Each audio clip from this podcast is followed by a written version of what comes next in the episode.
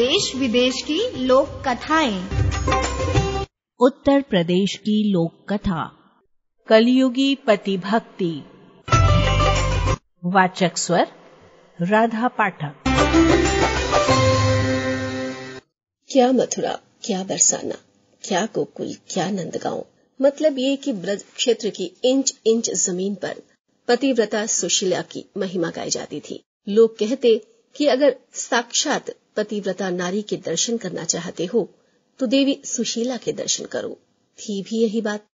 सुशीला की ज़िंदगी का हर पल अपने पति के लिए था। पति के दर्शन किए बिना वो जल भी न पीती। एक बार वह अपनी सहेली के यहाँ गई। सहेली का पति कहीं परदेश गया हुआ था। लेकिन खाने के लिए सहेली ने तरह तरह के स्वादिष्ट व्यंजन पकाए थे। सुशीला ये देखकर हक्की बक्की रह गई।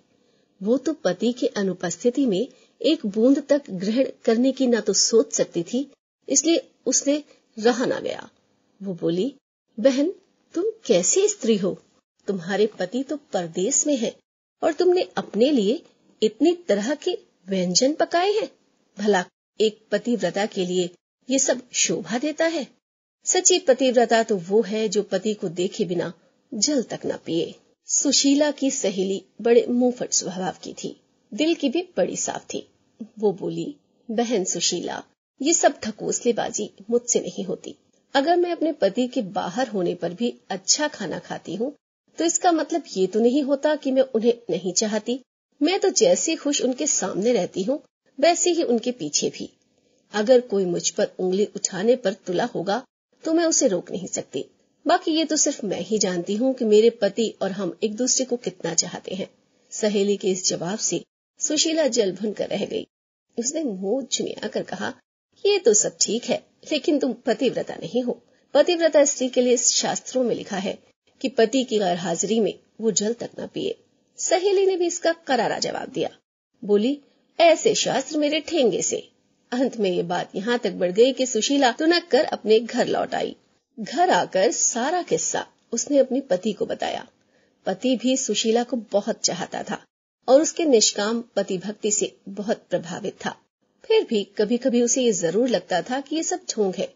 अगर पति एक महीना तक घर पर न रहे तो क्या कोई स्त्री बिना अन्न पानी के एक महीना तक रह सकती है? और उसे लगा ये बिल्कुल असंभव है।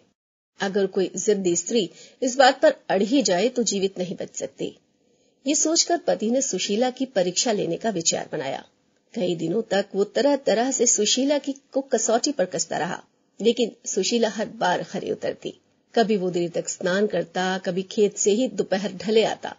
कभी कभी तो ऐसा होता कि पड़ोसी थाली तक सामने होने पर वो बहाना बनाकर बाहर निकल जाता और दिन ढले लौटता, लेकिन सुशीला ने कभी भी पति के खाने से पहले पानी तक न पिया। एक दिन सुशीला के पति ने कहा आज मेरा मन खीर और पुआ खाने का हो रहा है। इसलिए खूब इलायची डालकर पुए और चिरौंजी, किशमिश, केसर डालकर खीर बनाओ। ये दोनों चीज़ें सुशीला को भी बहुत अच्छी लगती थी, इसलिए खूब मन लगाकर उसने ये चीज़ें बनाई।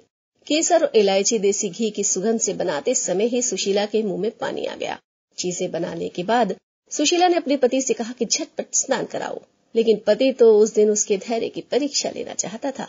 इसलिए काफ़ी देर तक वो ढील डाले रहा और टालता रहा। सुशीला के बार बार कहने पर आखिर में हार कर वो बाल्टी, लोटा और रस्सी लेकर नहाने गया। नहाने में भी उसने काफ़ी देर लगा दी। इधर सुशीला की आते मारे भूख के कुल बुलाने लगी थी। लेकिन जैसे ही देहरी के बाहर उसे पति के खड़ाओं की आवाज़ सुनाई दी, उसे दिलासा बंधी कि अब तो खाने का समय आ ही गया। लेकिन जैसे ही पति ने देहरी के अंदर पैर रखे दाएँ पैर की खड़ाऊ से ऐसा पैर फिसला कि वो चारों खाने चित हो गया। बाल्टी लोटा हाथ से छूटकर दूर जा गिरी और आँखें फैली की फैली रह गई। ये देखा तो सुशीला जिस हालत में थी वैसे ही दौड़कर पति के पास पहुँची। का सिर हिलाया आवाज़ें दी लेकिन सब बेकार। पति अगर ज़िंदा हो तब तो बोले ना।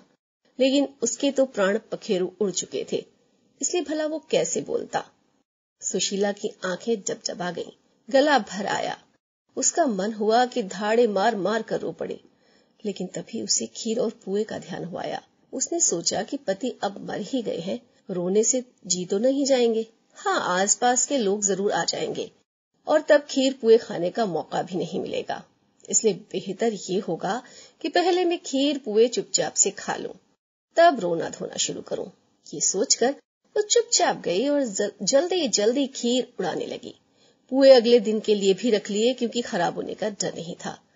असलियत तो ये थी कि उसका पति मरा ही नहीं था, बल्कि मरने का नाटक किए पड़ा था। इसलिए वो अपनी पत्नी की सारी हरकतें देखता रहा। जब सुशीला खूब जी भर कर खा चुकी, छत झटपट मुँह धोया और लंबा सा घूंघट निकालकर पति के पास गई। सीने से चिपट कर रोने लगी। रोने के साथ साथ वो ये भी कहती जाती थी, तुम तो चले परम धाम को, हम हूँ सु, कुछ बखो, यानी कुछ कहो। उसका पति कुछ देर तक तो उसके नकली प्रेम और दुख को सहन करता रहा, लेकिन अंत में उससे रहा ना गया। और जैसे ही सुशीला ने अपना जुमला, तुम तो चले परम धाम को हम सो तो कुछ बखा, यानी कहो, खत्म किया वैसे ही उसके पति ने उसी से मिलता जुलता एक जुमला जड़ दिया। पति का जुमला ये था, खीर सड़ोपा करी तो पुअन को तो चखो अब तो सुशीला की ऐसी हालत हो गई कि काटो तो खून नहीं उसे क्या पता था कि उसका पति नाटक किए पड़ा है और उसकी परीक्षा ले रहा है। मन ही मन वो रह रहकर अपने आप को कोसती रही कि क्या किया? क्यों न जबान पर काबू रखकर बुद्धि से काम लिया होता? और उसके बाद फिर कभी किसी ने सुशीला के मुँह से अपने पतिव्रत धर्म की तारीफ़ नहीं सुनी। पहले जिसे डींगे हाँकना अब सुशीला ने बंद कर दिया था। लेकिन हाँ अपने पति के लिए काम वो यूँ ही करती रही। अभी आपने सुनी उत्तर प्रदेश की लोक कथा कलयुगी पति भक्ति ऑडियो प्रस्तुति। रेडियो अर्पा